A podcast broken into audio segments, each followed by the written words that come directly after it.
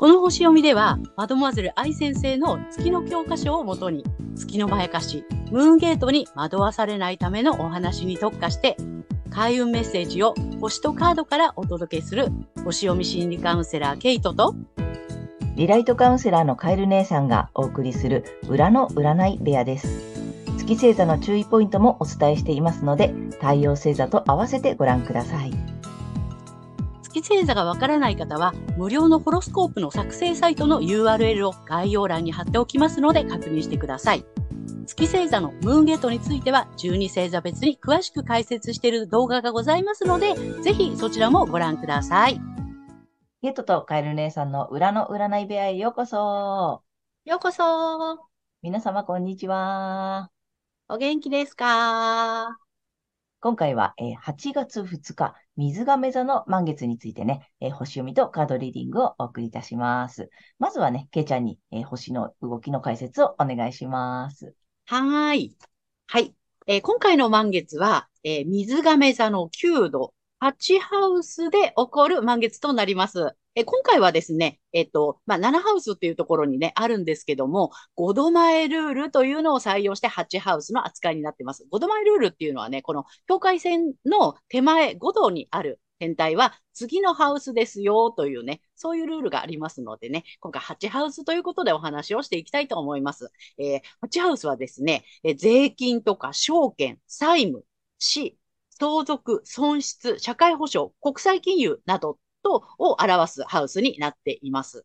そして、え今回のこの度数なんですけども、え本質とか覚醒、目覚めですね、え対極的な視点などをキーワードとしています。そして、え幻想から覚めて対極的に物事を捉えていくという意味の度数ですので、え、私たち国民の意識は、このね、税金だとか社会保障など、えー、ハチハウスの事情における幻想から目覚めていく、そんな流れが来るんじゃないかなという感じがします。はい。そして、えー、また、海王星、冥王星、金星、この3つとも実は逆行中なんですけどね。はい。これが別名、神の指先とも言われる宿命的な配置を前回の満月と同様に形成しています。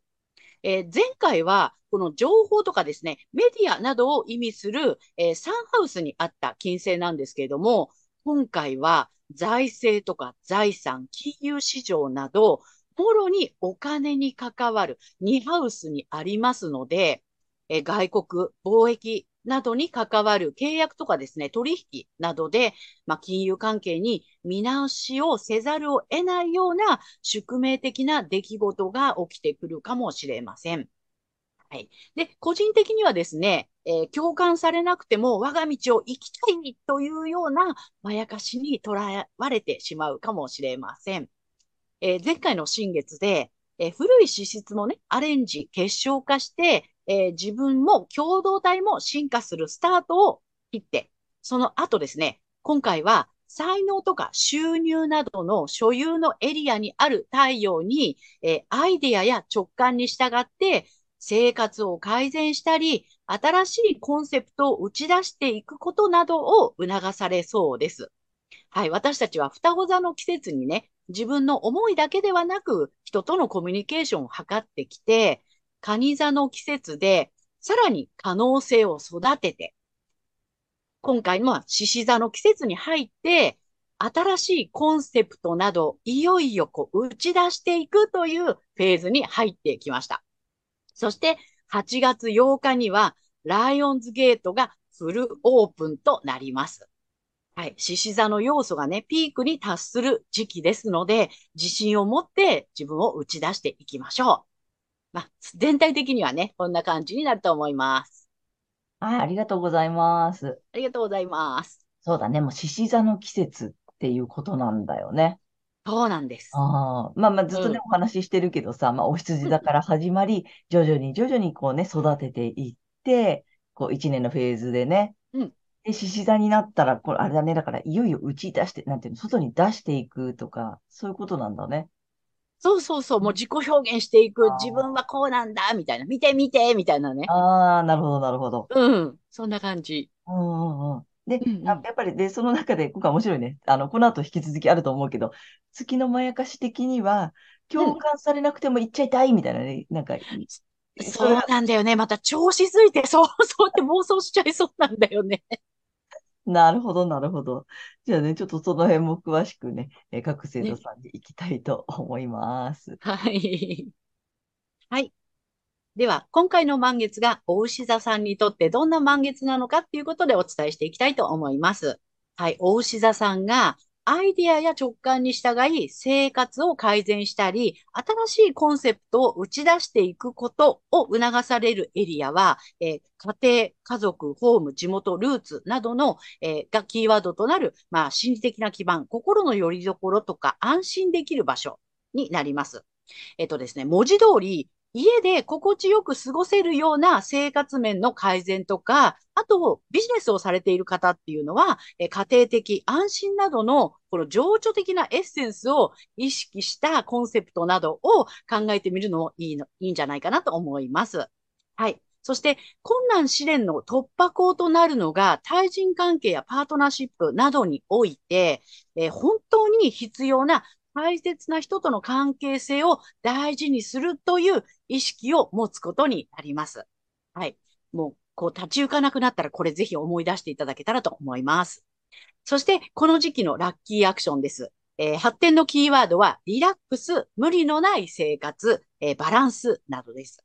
えー容姿、個性、自分らしさなどにおいて、人と比較したり、無理な野心を持たずに、気楽にリラックスして、えー自分らしさっていうのをね、こう味わう感じで過ごしていただけたらと思います。はい。そして金運アップの鍵なんですけれども、心地よく過ごせるような、この生活の理想ですね。と、あと目的意識をはっきりさせること。そして、自主的に行動していくことになります。例えば、まあ、朝から心地よく過ごすんであれば、良質な睡眠をとる。そのために寝室の環境を整えるとか、寝る前の習慣を変えるというようなね、まあそういったことになると思います。いつも以上に今回はね、めんどくさいなって感じてしまうかもしれませんけれども、ぜひね、これね、やってみてください。はい。ここまでが、えー太陽がお牛座さんへのメッセージとなります。ここからは月お牛座さんへの注意ポイントになります。はい。今回ね、この月のまやかしなんですけども、この月星座のですね、あ、星座のですね、あの、クオリティというかね、はい。これ、えー、三区分って言われてるものなんですけども、えっと、大牛の場合は、不動級ということで、えっとですね、こう、継続させることが得意という感じになるんですね。そうすると、こう、活動するとか、新たにスタートするっていうことは、どっちかというと、こう、苦手っていう感じなんですけども、はい。なので、えっと、月のお牛の場合は、ここにこだわってしまう。うん。長く持っていたいっていうね。うん。ずっとそれを持ち続けたいっていうところにこだわってしまう。で、なかなかスタートができないっていうことで、まあ、チャンスを逃してしまったりっていうことが起きてくるんじゃないかなと思います。はい。なので、この時期ですね、えっと、月の大牛座さんは、えーキャリア、ビジネス、ライフワークなどの社会的な、えー立場の領域で、これがですね、これ継続したいっていうところで、共感されなくても我が道を行きたいっていう頑固な思いが出てくるかもしれませんが、これが全てを失わせるムーンゲートになります。月のまやかしですので、注意してください。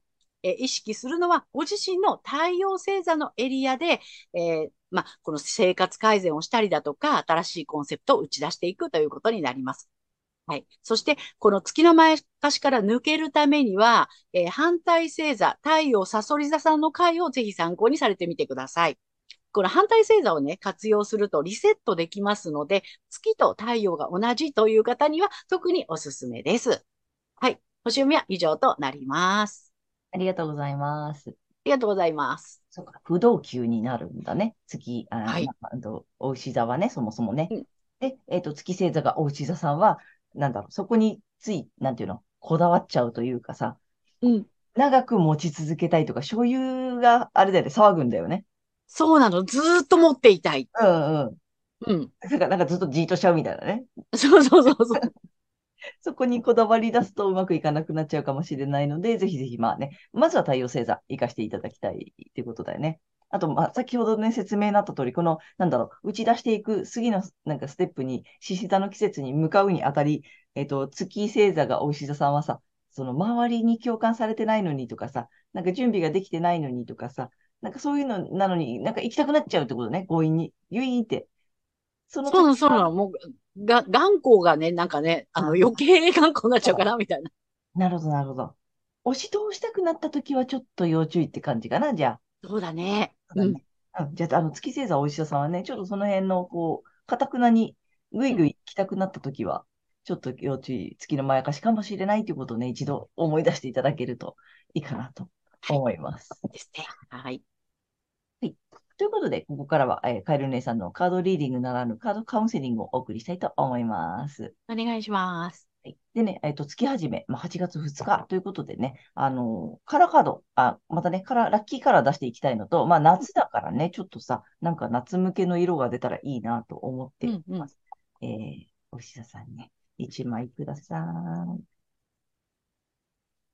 夏向きの、あ、来たよ、はいよ。これいきます。お、いいんじゃない？行くよ。ダダン。おお、素晴らしい。ねえ、夏って感じじゃない？うん。ルビーです。ね、真っ赤というよりは、ちょっともうちょっと濃い感じだよね。ルビーのね。ね。でね、あ、なんか来てるよ。体若返らせるっていうか、体にメッセージがだから、なんかあったよね。今回、良質な睡眠とかさ、なんかうん、体とか、あとあれでしょ？お医者さんだからさ、この肌、肌触りとかさ、そうね、そう手触りとなんかそういうものにちょっとこだわって、うん。体の感覚？そうそで、で、リラックスとかさ、その自分が癒される感じとかさ、うん。大事でしょ？大事大事。うん大下さんはね、この体の感覚めっちゃ大事。そう。で、まあ、言えばさ、他の星座さんより、なんていうの、そこが鋭いというか敏感というかさ、そうそう。そのさ、感覚でちゃんとそれがわかる星座さんってことだもんね。そうなの、五感に優れていらっしゃるからね。うんうん、ね、だから暖かさとかちょ、ちょっとひんやりした方がいいとかさ、うん、なんかそういう五感をさ、ちょっと研ぎ、もっと研ぎ澄ませて、あの、うん、体の声をぜひね、聞いて、リラックスしていただきたいなと思うね。うん、いい、いい色だね。ね。で、もう一つは竜神様のね、カード。はい。えー、お牛座さんに、おーおー、来たよ。はい。これはい、はい、ですね。はい。あー、なんか、だだん。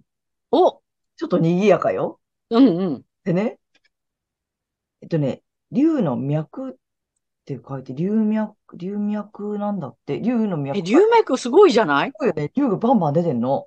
お、すごい。脈だからそうだよね。脈だからね。でね、メッセージがまたこれすごい。うん、人生のターニングポイント。あ、ほら、来てるじゃん。ねえ。うん。すごいよ。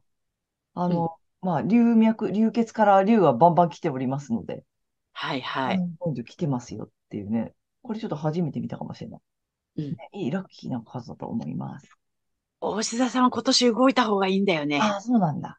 うん。いや、そのさ、動かないほら、ね、動くの苦手だったりするでしょ、大志田さん。そうなの、そうなの。一歩、こう石橋を渡ったこうか、あ、やめようか。UFO だからね。ちょっと行こう。行こう。で、ちょっと前回に引き続き、またちょっと怪しげなカードを仕入れまして、あの、実は届いたばっかりです。はい。今日の夜、先ほど届きました。おお。はい。ほやほや。ほやほや。あ、そうそうそう、説明してない。えっ、ー、と、何かというと、このね、薬絵カードです。うん、でね、まあ、見てるだけでいいっていうね、あの、見るだけで薬になるというさ、うん、面白いなと思って買ってみたんだけれども、なのでね、えー、そんなラッキーなお医者さんに1枚ください。ね。お医者様が監修されてるんでね。そうそう。またね、後で下に概要欄も貼っておき、おきたよ。はい。ほう。一枚来ました。綺麗だよ。ダン。ああ、本当だ。ね。うん。とね、えっ、ー、と、こっち？こっちに大きく出しておくので、うん、あの、本当眺めていただくだけでいいらしいので、うん。で、ちょっと意味というかメッセージもあるのでね、あ、おパートナー、仕事、住居を変えたいときに、ダイヤルって言うんだって。だから、カチカチってことよね。うんうん、なるほどね。だからさ、もう、あれ、なんかいい感じじゃない、進めだよね。進めだね。なんか進めだよ、本当に。うん。体見直しながらさ、ちょっと体の声を聞きながら、まあ無理せずってことだと思うからさ、うん、うん。ね、なんか進め、ね。ゴーゴーって感じ、うん、いい感じじゃない？感じ。で、これ本当にあの、見、見るだけ、あとまあ、なでなでしたりしてもいいらしいので、うん、うん、ぜひぜひ画面をなでなでして、うん。見て癒されていただきたいし、なんかチェンジって感じよね。ねそうだね。うん。タイトルも面白いね。ダイヤル、ダイヤルっていう絵なんだって。うーん。綺麗。うん、好きなダイヤル回してみてください。はい。はい、ということで、えーカエル姉さんのカードカウンセリング以上となります。ありがとうございました。はい。はい。ということで、えー今回は8月2日、水亀座の満月かね、星読みとカードリーディングをお送りしました。えー皆さんご自身の、えー太陽星座の回をご覧いただいていると思うのですが、ぜひね、月星座の方も調べていただいて、その注意ポイントもご覧になってみてください。えーまたね、月のまやかしから抜けるために反対星座もね、紹介しておりますので参考にしてみてください。ということで、けいちゃん、次回の放送は？はい。8月16日、獅子座の新月となります。とね、またあの、チャンネル登録やグッドボタンなどね、いつもたくさんありがとうございます。励みになりますのでね、今後ともよろしくお願いいたします。ありがとうございます。えー私たち二人の個人鑑定の詳細やブログ、公式 LINE などの URL は概要欄に載せてありますので、そちらの方もぜひよろしくお願いいたします。はい。それでは皆様、素敵な2週間をお過ごしください。またねー。ありがとうございました。